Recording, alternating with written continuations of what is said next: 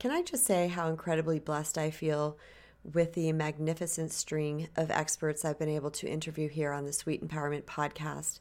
I am having such a blast and I'm just digging the amazing and vast amounts of knowledge and wisdom that these experts are sharing. And I'm just soaking it up. I hope, truly hope that you guys are enjoying this as much as I am. And today is no different. I had the honor and pleasure of interviewing Claudia Monacelli. She is a university professor with many hats. She is an author, a psychic medium, past life regressionist, a clinical hypnotherapist, Feldenkrais practitioner, and she is an Argentine tango dancer. Her area of expertise is using language to understand people's needs and discovering their own solutions. Claudia leans on archetypal psychology to communicate and interpret present scenarios and future outcomes. Her fundamental tenet is that learning how to move with ease can remove mental blocks and open up a brand new, more enjoyable lifestyle and boost energy. Friends, this short bio doesn't even begin to scratch the surface of what Miss Claudia is all about. So grab yourself a beverage, something to write on and with, kick back, and enjoy.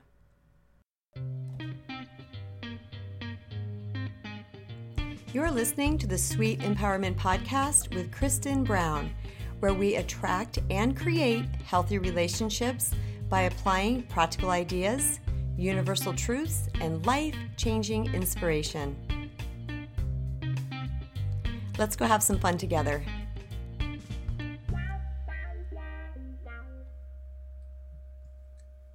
Hi, Claudia. I am super Hello. excited to have you here. I've been uh, looking through your content and I know that you have such beautiful energy. And I'm really, really honored and proud to have you on the Sweet Empowerment podcast.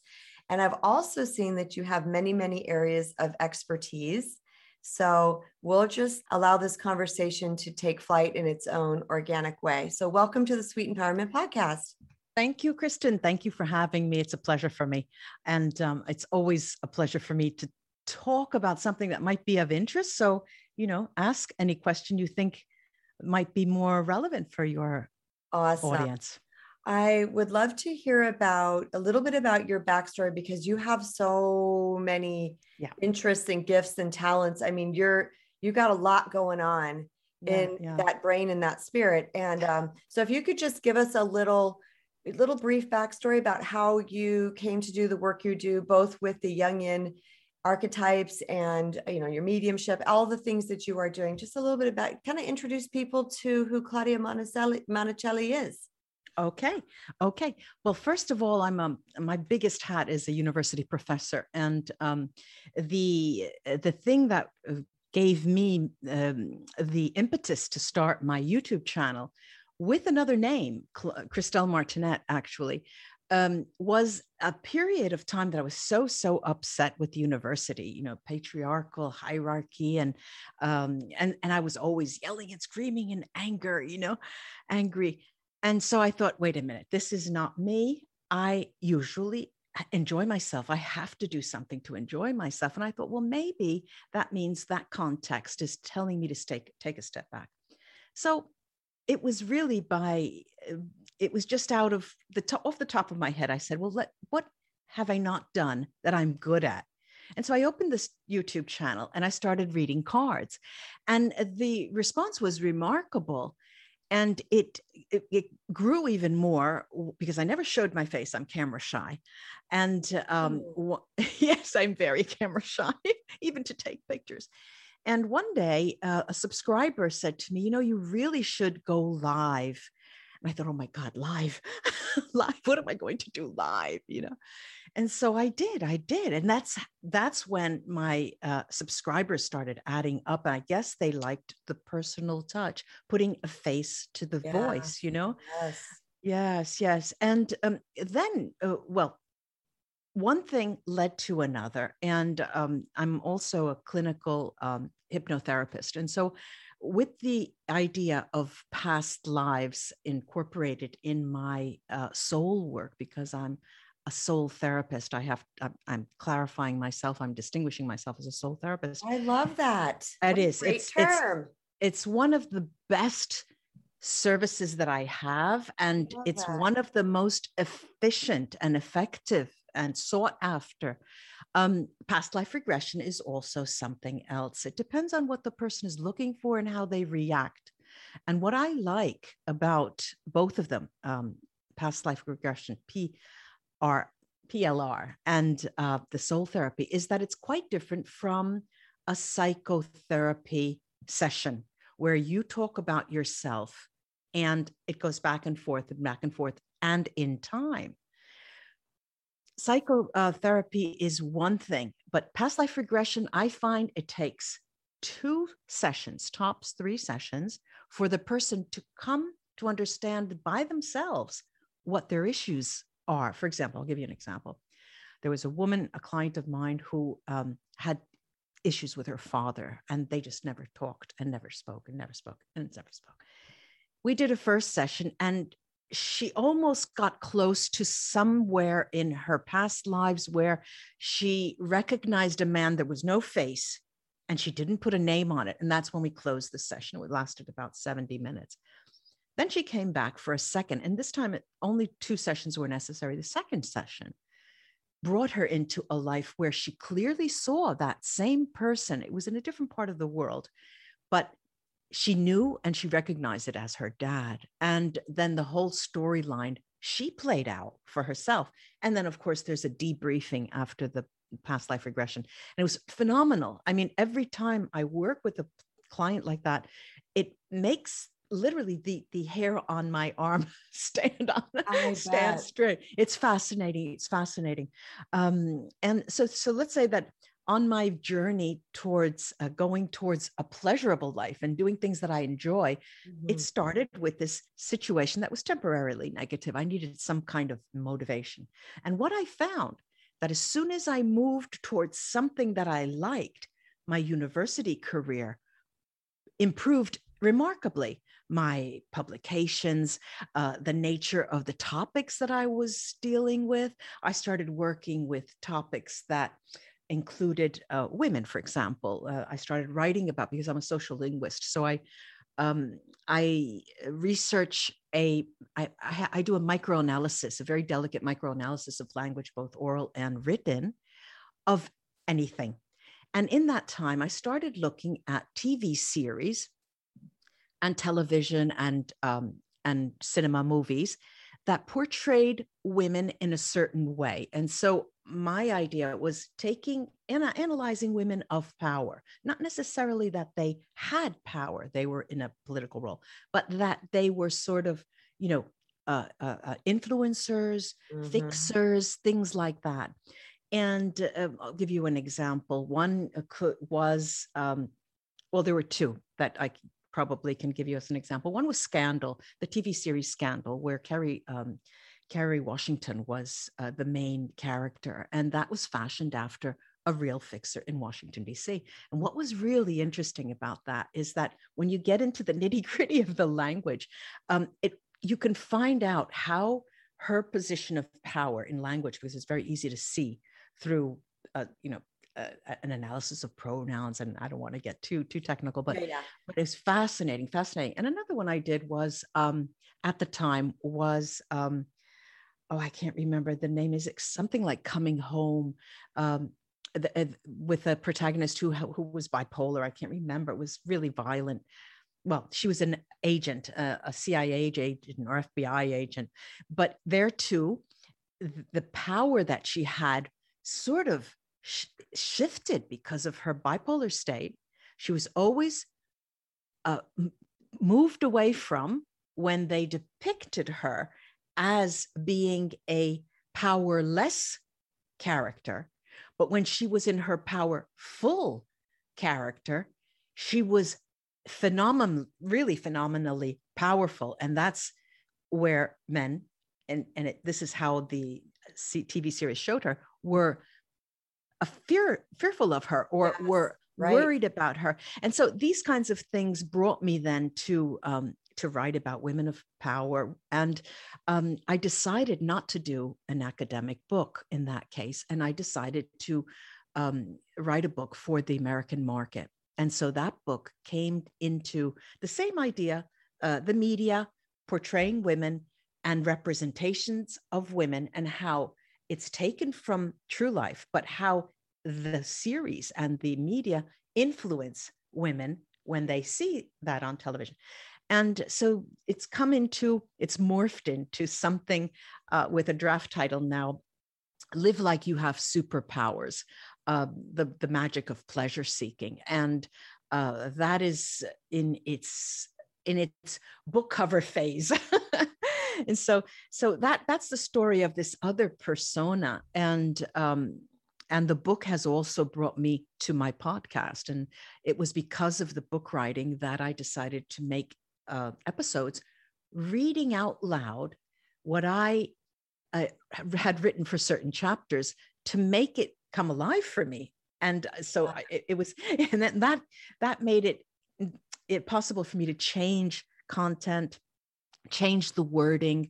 Certain words weren't clear. They were too academic. Change that change the red register going down and up and things like that. Mm-hmm. mm-hmm. and uh, so that's how the, the podcast started. And it was interesting because you may know uh, with the work that you do that a lot of you you put content into your show and you know what you're doing because you have an object objective right but you never know what people think when they listen you know the the receiver of the content and and that's fascinating too and you never have any clue unless somebody gives you feedback. You so- are yes i've told this to people i said do you know how vulnerable and weird it is to have a podcast? Because you this is doesn't have a comment feed under it or a like oh, button. We're right. just we're it's blind faith yeah, it's blind faith. And and isn't it surprising though that when it does get feedback and it's happened to me, it hits you right under the belt. and for some reason, people are very, very um, they're they overextend themselves with gratitude and things like that. Yes, when the negative, yeah. but the negative, when that negative comment comes, it really, really you know i'm i'm better at getting the you know back the the bad let's say negative comments and understanding where it's coming from and it actually is helpful um, but all the same it's never something you expect and, uh, and it's interesting and interesting. whereas on youtube right under the video one two three you get right away all of the comments come mm-hmm. and in the beginning when i first started the channel in 2014 i would cry I would cry. I didn't know how to deal with that. I just didn't know how to deal with that. And at one point, I had to get away, you know, a couple of months because I thought I must be doing something wrong. And then I realized that there's a way of, you know, it's your show.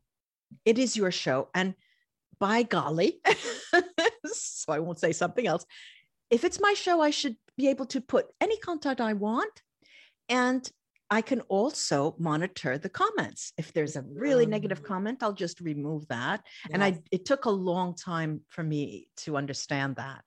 Uh, you live and learn, I guess, you know. Well, you know, you brought up something that I think is is really relevant. There's a couple things that I want to say first is that uh number one that I I I'm watching this timeline of your life and yeah. that in and of itself is very inspirational because I see a woman who literally follows her inspiration. She she goes some i now you know this is interesting to me. This is interesting and you followed your inspiration and and and have made just so much impact on so many people on so many different areas and levels. I mean how fun is that? Yeah and and i have to say um, i'll jump jump into what you're saying at the university and at a national level here in Italy, I have reached very high levels in ministries, uh, president cabinets, not only as an interpreter, because my uh, job as a professor is teaching conference interpreting. So simultaneous interpreting, you put the earphones on, you hear a language, and then you you pronounce the language. I've been doing that for many many years, professionally and and uh, as a as a professor. But having done that all and still feeling so ah it's terrible you know? Still feeling that that something's missing. Uh, it, it had to be uh, really it, it, came out of my gut. It came out of my soul. This is mm-hmm. enough.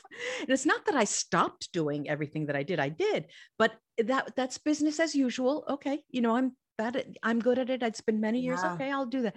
But this is a different yeah. ball game you know? It's a different thing um and you're, one you're other being thing pulled like viscerally into yes. a different area like it's and i love that you heeded the call i mean because we many people can ignore that you know well well yes but um well everything comes at a cost we have to say that and we're not children we know that and when you put yourself out there of course you're going to get uh, criticized in any way.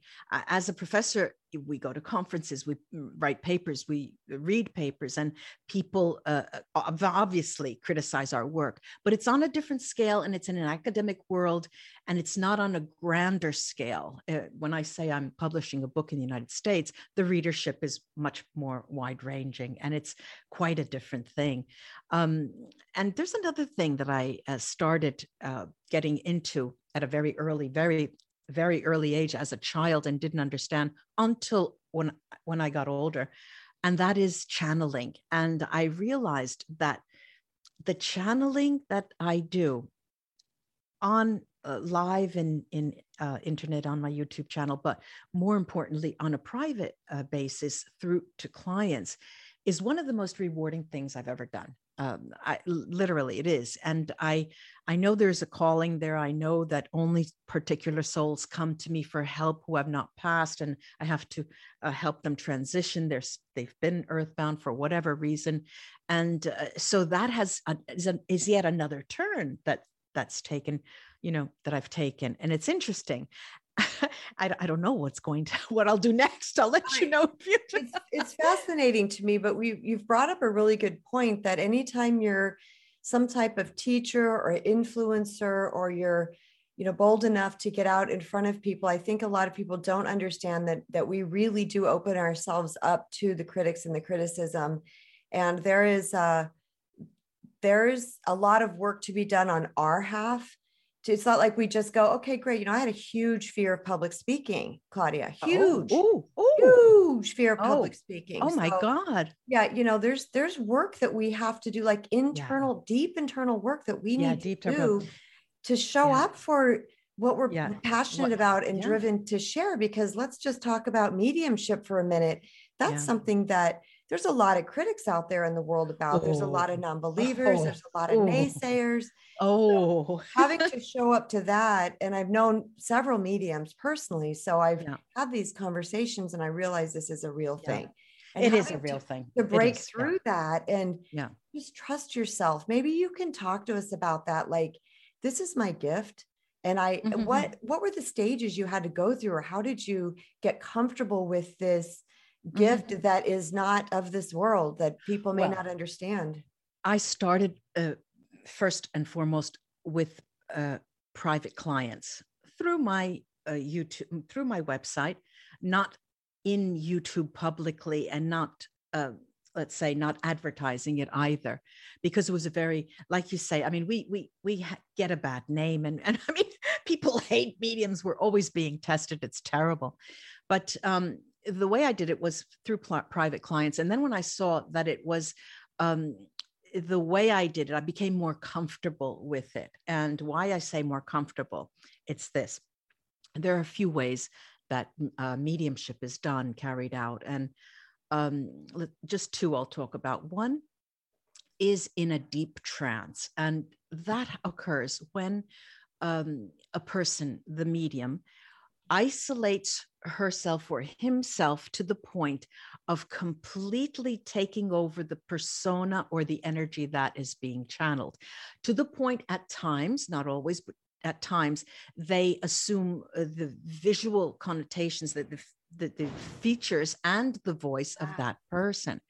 Um, now, you can understand that in a trance of that nature, that day you can cross it off your list you need a break and you you know don't do anything else Mm. And the other way, and the way I do it, because I've always done it this way, is um, light trance state, which means you go in and out of the trance on a light basis, listening to the uh, spirit and then relaying.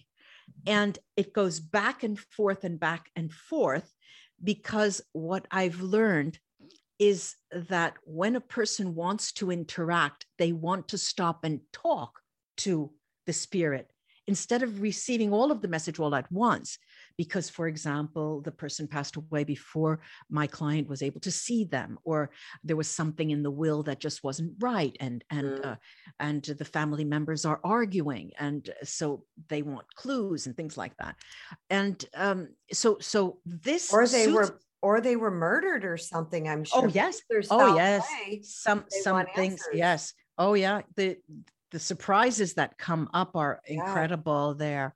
Um, and so that's that's how i do it. And i'll tell you why i do it like that because it most uh, closely mirrors the profession that i have always carried out you know for years and years and years and years um, as an interpreter with the earphones. You listen and then you speak you listen and then you speak so i was so used to working like yes. that that that's the way i worked um, and of course there is always a bit of interpretation because the sounds are muffled because the energy at times goes in and out it's not very clear mm-hmm. and um, but it's fascinating it's fascinating and i no longer have to you know shut my microphone off and then go have a drink after because i'm dead no it's it's right. easy I, my energy is uh, i know how to save my energy, to cleanse my energy before and after. I call it psychic hygiene. Uh, that before Love and after. that. Psychic yeah, yeah. hygiene. Hygiene, yeah. Now, those were yeah. two of the ways. You said there was a couple other ways too of mediumship. Would you just touch on those briefly? Well, the other the other way is uh, other uh, other couple of ways are um, are this when the person just is quiet, completely quiet, maybe um, seemingly outwardly to people in front of them have a they're closed and they're meditating they're meditating. Then they stop and then they relay as in a paragraph. You know they would say well they just told me to tell you that this this this and you might want to try. So it's yeah. so it's a three-way conversation. First uh, the person speaks it's not a it's not more simultaneous but more consecutive let's say uh, like that. Yes and I've, not, I've been with i've seen that yeah yeah and another uh, another way that i found that i've seen people work i don't subscribe to it and i don't like it is that they take questions and it's never done uh, uh, a tu per tu they say in italian vis-a-vis it's never done in front of the person the client but they take oh. note eh, they send it in an email or they or they record the message in a video that they send the client so that is easy much more difficult for a a client or a, a person who is has paid for a service to believe you or to or to even intervene to ask any questions and see that's but but yeah. i've i've seen people do that you know yeah. you touched on something so important and i feel like as a as a coach i you know coach is just such a bland word really yeah. i channel spirit as i'm talking to clients i get intuitive messages mm. i'm an i call Good it an energy reader i've coined that, that term because yes. i didn't know what else to call it i can read people's energy and i see behind the scenes you know mm-hmm. i can mm-hmm. see like most people see this in a person i see you know four steps back my girlfriend says that you always see behind like what's happening behind which I think makes me an, an effective coach because I know where to go. Yes. But you talked about energy and um, it, there's something different when you open yourself up to this type of reading of spirit. I don't know what we want to call this. Yeah. That there there is kind of you become an open vessel and it is very easily to be drained. Oh and yes. so so for people who who i there's so many people out here with so many gifts claudia mm-hmm. and they don't know what's happening. So maybe somebody out there who's who's listening to this, I really hope we're speaking to to him or her right now, even if mm-hmm. it's one person. You are feeling this. What can they do to okay. protect themselves and to well, clear? There, there are two things that has to have to be said. The first um, is that uh, you you mentioned the type of work that you do, and um, part of it is, is intuitive, part of it is psychic, part of it is reading an aura, and it's all about energy, right? And other people uh, talk of having downloads. Have you ever heard that word? Yeah, and yeah. That was that was so surprising for me. What are they talking about? Why do they talk about downloads? And I realized that I get those too, though. Yeah, I, I realized that it's something that comes to them not solicited. Yes. Now that's tiring because I, I in in my soul therapy work, I uh, measure one of the parts of the reading is to measure in percentages what percentage they have uh, in terms of getting the information directly when they want or having downloads. And so you can understand that when you're on a scale of zero to 100 and you have 80% downloads and 20% possibility of getting something for you, that's tiring because you have all of this information. I mean, you're studying, you're doing your shopping, you're what, and then all of a sudden you get this information. That's intrusion on my book, you know, in my book. I never and, looked at it that way. Yes. And the idea for a psychic is to attune their skills to make it go to 100% and only and block out. It's it's like putting up your your um your not defenses, uh, but just perimeter around you so yeah. you can eat, sleep, like an umbrella. Yeah, right. A protection. And you at least you could watch a movie without getting that. Sorry, but the noise, um, getting that. And um, so that's one thing that I wanted to mention. And that's interesting for people to know that that you have these two possibilities. And it's something you work on. You work on it through concentration, through meditation. More or less, not everyone likes to meditate. I'm not one of those because I grab it when I want it. And my meditation is like my mediumship it's a light trance, very light trance. Mm-hmm. Now, you mentioned how, what kind of things can people do to, uh, for psychic cleansing, right? Hygiene. If I say, um, Kristen, okay, you're, you're going to see your client tonight at nine o'clock, six o'clock, 5 p.m. And you know the types of work that that client does, you know what the problems they have. And of course, before you see in this person in your home, in your office, or wherever, even uh, eh, behind the computer screen, there is um, a sort of a, a, process that you need to do for yourself so you can be ready psychically physically and uh, mentally emotionally for that person. Everyone right. does it differently. You know. I, I, don't know if i could give tips in that because people a lot of people are uh, have a strong sense of sound and they like to hear music to get them to that space. A lot of people need to see things they're visual. So using the senses in some way to get you attuned to that space. Mm-hmm when you leave the the person an hour 45 minutes 50 minutes close the session and you feel odd and you see in the up perhaps that evening or the upcoming days things start happening to you that are very odd. I'll give you an example. I'm a very healthy person knock on wood. I never have any pain. Um, and I like it that way. yes, that's beautiful. When all of a sudden I walk down the street and I sprain my ankle wearing flat shoes, I think, okay, what's the matter yes. with me? I'm, i should be looking where I'm going. Oh. The next day, the same thing happens a little more. And the third day, I sprain it, actually sprain it. I knew, I know there's something up, something up. Come home, uh, bump my head on the cupboards that are open. Yes. I mean, very odd, odd things. Then you know that something is up. And that's when you really need a heavy duty cleanse. And I do it, but I have other people to help me out with that uh, mutual exchange. Yes. There, there you have to understand what is happening and what exactly is it happening. Is it energy that comes from that person who could be a carrier, just like in a viral situation they uh, they don't test positive but negative but are carriers. Or if it originates with that person but you think you know is why is that important? You know it is important because to clear the energy you have to know how to do it and how far back to do it.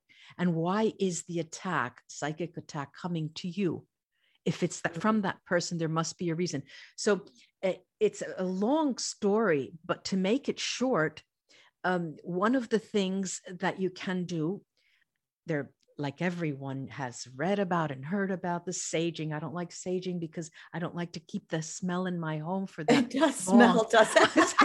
I like to spray. I like to spray uh, olive oil senses. I tell people because I think to me sage smells like marijuana, right? Yeah, so yeah. I tell people I'm like, okay, I just saged. I didn't have like 20 bongs before you got here because the house will the house will smell for like a day.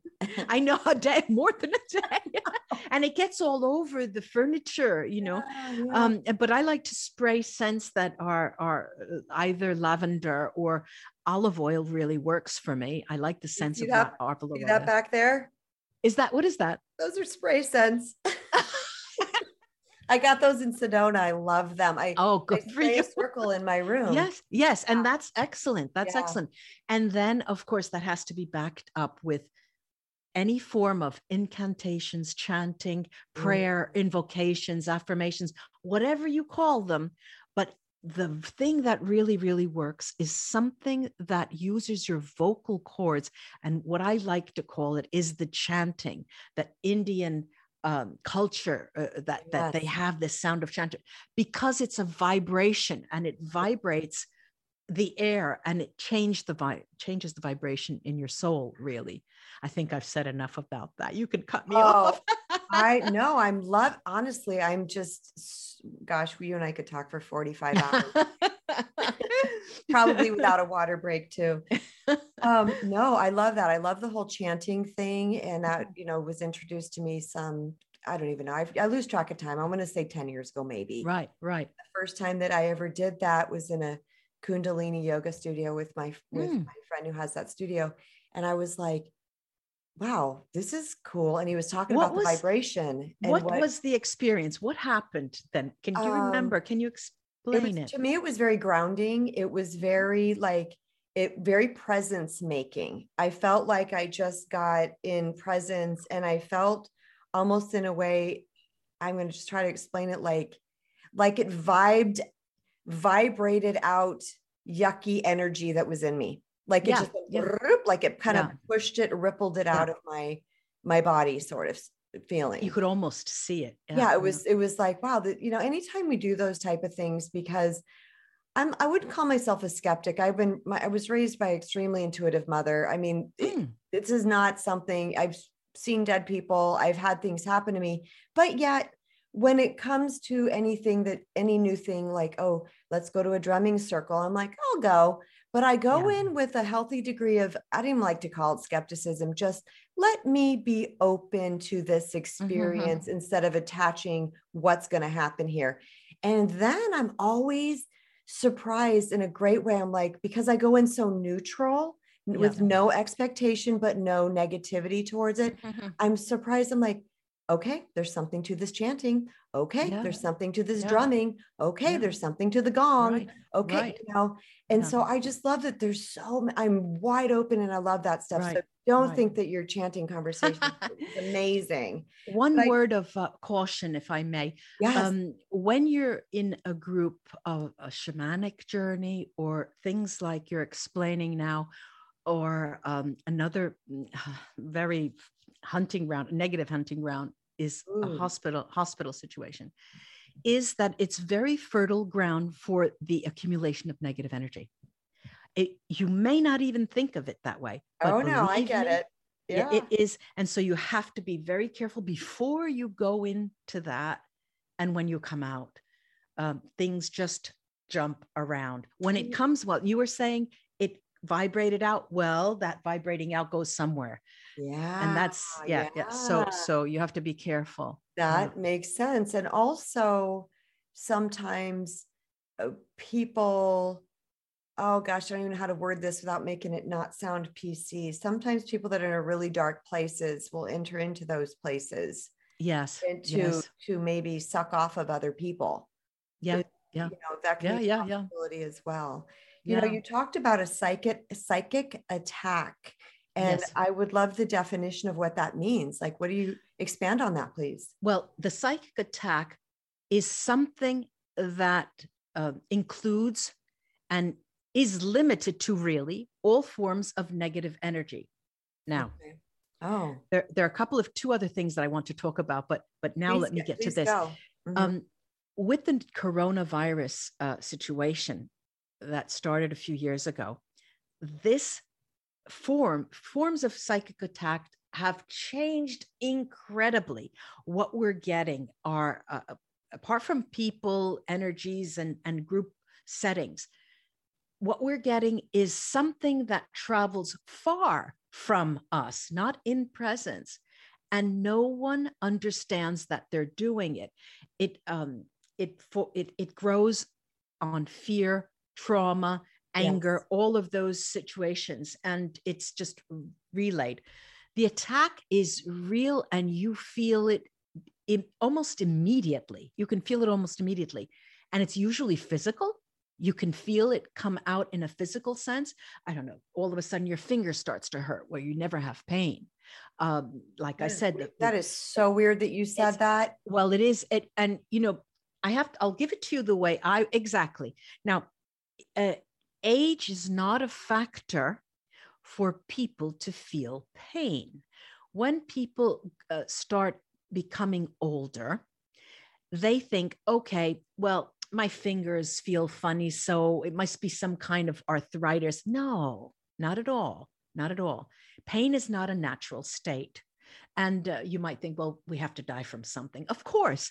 But people grow into their 80s and 90 walking on their own two feet. And living in a certain way, not having to diet necessarily uh, anyway, but it is, mm, let's say, um, I know what I'm saying is a little bit um, uh, uh, uh, contentious, all right? But people come to me when nothing else has worked, mm-hmm. and I know they come for a reason.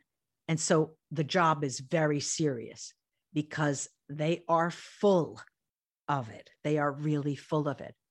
When someone comes to me, when they're in a wheelchair, they're dying, it's too late for me to deal with. I've had um, I had a referral from um, from another uh, colleague, let's say, and he came for me. He was in a wheelchair. He was dying. He was a victim. He was Irish. He was a victim of of um, uh, sexual abuse uh, mm. in the church. And he like I, like others were as well and he wanted to rebel. And it's a long story uh, fascinating as well. But there i said look i can try but i i'm telling you now it's just not going to work. It's too far extended in time. I mean he was a mess. He was a, a literally a mess. Just for clarifications when you're saying i can try are you talking about reversing their energy clearing their energy what yes Yes, um, in, in the nature of social um, stuckness, um, soul therapy. Mm, okay. Soul therapy means okay. I go and look at the soul group of origin, where your soul originates, how many lifetimes it has, um, what your gifts are, what your life lessons are, what your specialization is. And then I go and look at all of the blocks and restrictions in those lives. And usually there are three to five I usually get, even in the oldest souls that I have. It's usually five, not more than five. There was one six.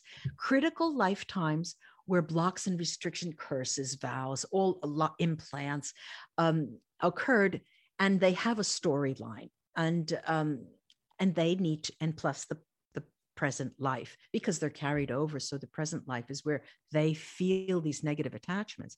And I did that work on him.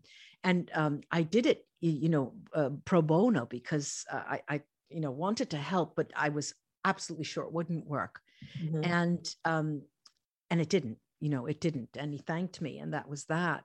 But uh, you feel so so sad that there's just nothing you could do and um and that that kind of a case is is a limit case let's say. It's it's one of the um, when when nothing when everything fails um, they are difficult they're difficult. I mean um, i had my own sibling a sister of mine who uh, from out of the blue completely out of the blue she found that uh, that she had uh, cancer and had six months to live at the very most. And uh, what I was able to do with her was to ease pain and ease suffering. And um, had I been there earlier, it may have helped. But she lived far from me. And so we saw each other very, very little. Mm-hmm. But there too, when it hits close to home, it's very difficult, you know. You and there, there's that element of mystery because mm-hmm. sometimes we're not meant to know everything and we're not meant to know certain we don't get all of the answers and there's a reason for that so uh, there's there is a limit, and that's one of the most difficult things to accept. And yeah. I know I said I wanted to uh, say a couple of more things. I can't. Re- oh, can I change the subject? Yes, please. yes.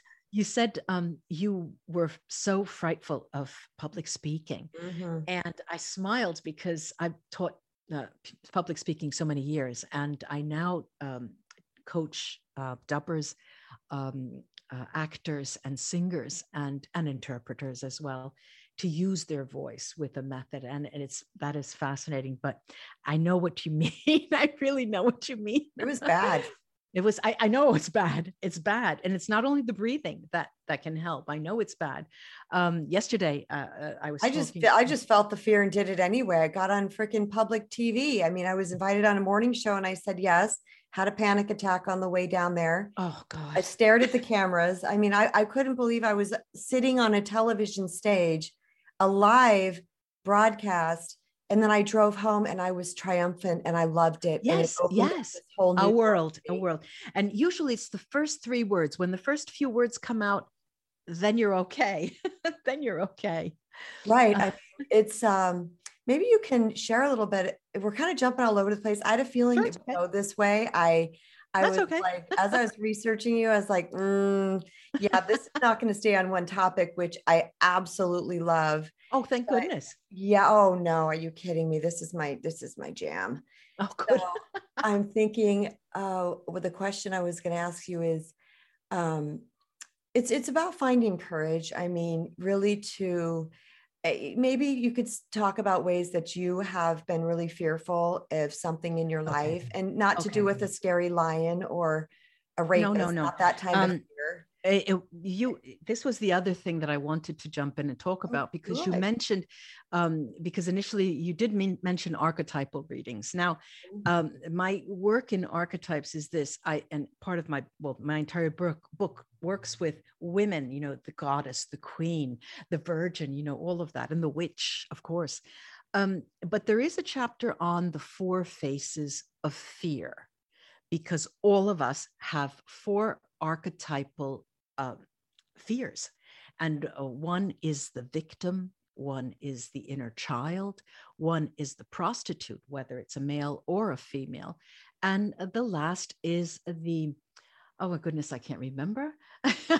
oh, the, the, the saboteur, the saboteur, the, the, the person who sabotages, the, the role that sabotages you. And so when you talk about fear, you, um, it's very difficult to think that we need to take care of our inner child and the inner child is the, is a very vulnerable role that we have inside mm-hmm. ourselves so what do we usually do we either embrace the victim oh i can't do that i can't do that it's not mine or we uh, we trade our our skills for something else the inner prostitute you get paid you're willing to trade off in order not to be vulnerable and then there's the saboteur that will, in any case, jump in and just ruin the possibility that you have of doing anything. It could base itself on your past experiences. It could base yourself itself on those times in your dreams that something occurred and you don't want that to happen. But it's real and it I have to say that it's not only because you have stage fright or are difficult in front of a microphone or in public speaking it exists irrespective of speaking in public it exists in every single thing mm-hmm. we do All and aspects. it's it's a lifelong process really um, it's a lifelong process of of managing because they are there they are there um, and well, all the types of uh, uh, archetypes and and talk about archetypes are so fascinating because. Well, let's um, just jump in there real quick because. Okay. Okay. Okay. Okay. Let's, There's. Let's just say what they, sure. you know, where, okay. where they were well, birthed and what they are, and give a little definition. Okay. I know you. All right. So. Deeply. Well, um, uh, Carl Jung uh, was the uh, psychologist who who started. I guess he was the first who started talking about archetypes. And a student of his called James Hillman branched off and worked with archetypal uh, psychology. And he also went on to be the first um, director of the, the uh, Jung Institute in Zurich. Now, what I like about archetypes is that I don't have to tell you anything else but just say, boy, today I really feel like a witch. Or um, I was the victim in the room, or I was a goddess. I just walked into that room. Every time I use an archetype, it is very easy to understand. Um, I'm going to give you an example, a couple of examples. Um, let's talk about relationships, right? Whether they're mother, daughter, husband, wife, uh, uh, woman to woman, man to man, a relationship. I always take it as having a male side and a female side because we all yes. embrace sides. All right, now in a recent study that I did, uh, over a hundred couples, people wrote me their issues. They wrote to me, "Look, I'm having issues with my mom." All right. Now, what I found in all of these hundreds uh, uh of questions was that a very specific male archetype came out, was very common, and it was the king. And face to face with the king was a maiden. Now, listen to this. Interesting. Yeah, listen to this. And that was one of the most common. Now, uh, when we talk about the king, self esteem and self respect motivate the king. And for the maiden, safety and security motivate the maiden. Mm-hmm. He needs to feel vulnerable to change. And sometimes a tragic event is what makes makes him do it. So he needs to feel vulnerable so he can change. And sometimes um, a tragic event will do that. But she can help him relax and see the beauty in his world, but she's too naive and will only bring the king in him full force. She's his responsibility and under his control. Now, the funny thing is, she's very spontaneous and adventurous and can show him a good time. All right. He may be he may not be too demanding of her at first. So, because she's easygoing, she's innocent, she won't challenge him outright. He tries to protect her from the terrible vagaries of life. She needs in her life to stand on her own two feet. And the king wants to take care of her and isn't really interested in teaching her how to do that. Um, and he can he could feel young again with her next to him and enjoys showing her off. She is his possession, and he doesn't think she can live without him. And she's more resourceful, though, than he thinks. Mm-hmm. She'll look up to him. He's the rock in her life, and he's her personal defender. But they clash if he lets down his guard and isn't there for her when she needs him. And what happens? After a while, his demands change her. She becomes harsh or jaded. And he'll wonder what happened to that sweet woman. And eventually she'll learn to stand up to him. And that's the end of that. wow, interesting. yeah, yeah. That's and I get, like, I can see that story playing out in so many relationships. Just yeah, right there. Yeah, yeah, yeah. And if we have time for another one, I'll tell you sure. the, another one. Uh, one of the mm, in the hundred uh, couples study, uh, this was uh, eight percent of them had this: the woman's man, the ladies' man archetype, and the maiden. So it's the same maiden as we talked about with the king. With the king, now for the woman's man, the ladies' man, loving and belonging motivate him, and safety and security motivate the maiden, as we heard. He needs to learn how to value himself as a man and stop running away from his responsibilities.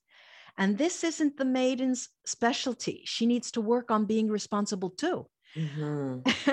but that's because she acts young, innocent, naive, and she's always living outside of society's rules. She's also very spontaneous and adventurous, just like she was with the king. And part of her project is that she has to increase her low self-esteem. She has to raise that. Um, now, the thing is that he can he can help her but it's very limited she has to learn to stand on her own two feet but the ladies man can help her with this and encourage her to be independent and telling her how many good qualities she has and he's a real self-esteem booster mm-hmm. but they won't be there for each other physically he'll be off playing the field mm-hmm. and so will she because she doesn't have his support Mm. And in the end, they both feel validated and renewed when they're together, but they will be bored. And uh, he's not going to be able to teach her very much. And he, she finds out and realizes that he's not the man to stay or be the mar- marrying mm-hmm. kind. And that becomes the end of that. And so, you know, it's it's interesting to see how these characters play in, you know, play out and how I get their uh, their archetype is through psychic means. You know, I, I have oh. archetypal readings. Yeah. And it's fast. I've never been off once and I've done mm. thousands of them. It's it yeah. fascinates me too. It fascinates me. I I I can't believe it. You know, yes, that's it's something so fascinating. Yeah, yeah. That's it's what interesting. us coming back for more because I'm telling you, when spirit drops some amazing something in your lap, it's like, I don't. Why am I still shocked? Why am I still still astounded? But I am. I'm like, wow, that's so cool. And and eh, you know the and that's just this little extent that I do it. You know, the extent that you're yeah. doing it is like through all kinds of other means. Like it is literally your all day long work every day. you know, and it's still it's so fascinating. But that's how I also know that it is spirit because yeah. it, it always has this air of wonder about it. Like it's just. Can't be anything else. It just can't. Yeah, be. and uh, the thing is that it's it's sort of um, uh, the way I explain it is there's an element of creativity. You know, when I wake up, I, it, I have this thing, this air about me, and and it makes me think of. I know I have homework, I know I have work, but there's got to be something else. There's something else, you know, and um and and that that renews my spirit and that's why i keep doing it because it's there's so much to learn and so, so much, much, to so much and um and you look back and and you think wow that's true and you go back and see your own experience i should have known that i should have thought about that then mm. you know and i think yeah. looking at life with wonder like that mm-hmm. that that's to me very invigorating and keeps me excited just knowing that I know so little. I there's ah. so much there's so much more to know. And I'm just like I know, I know. every but... person that comes into my, you know, like as I started out the top of this conversation was girlfriend, you've got this amazing backstory. Well, wait you know, a minute. Dig into all that coolness. Remember, remember that price I said there's always a price to pay. That's um true. well, you know, um I, I've been a victim of fraud. People, you know, I have this Pollyanna look about me, you know, this Pollyanna uh, syndrome where everything is beautiful, ga ga ga, you know, and and and I have to be on my guard for that. But when your nature is in a certain way, you just hope for the best. You know?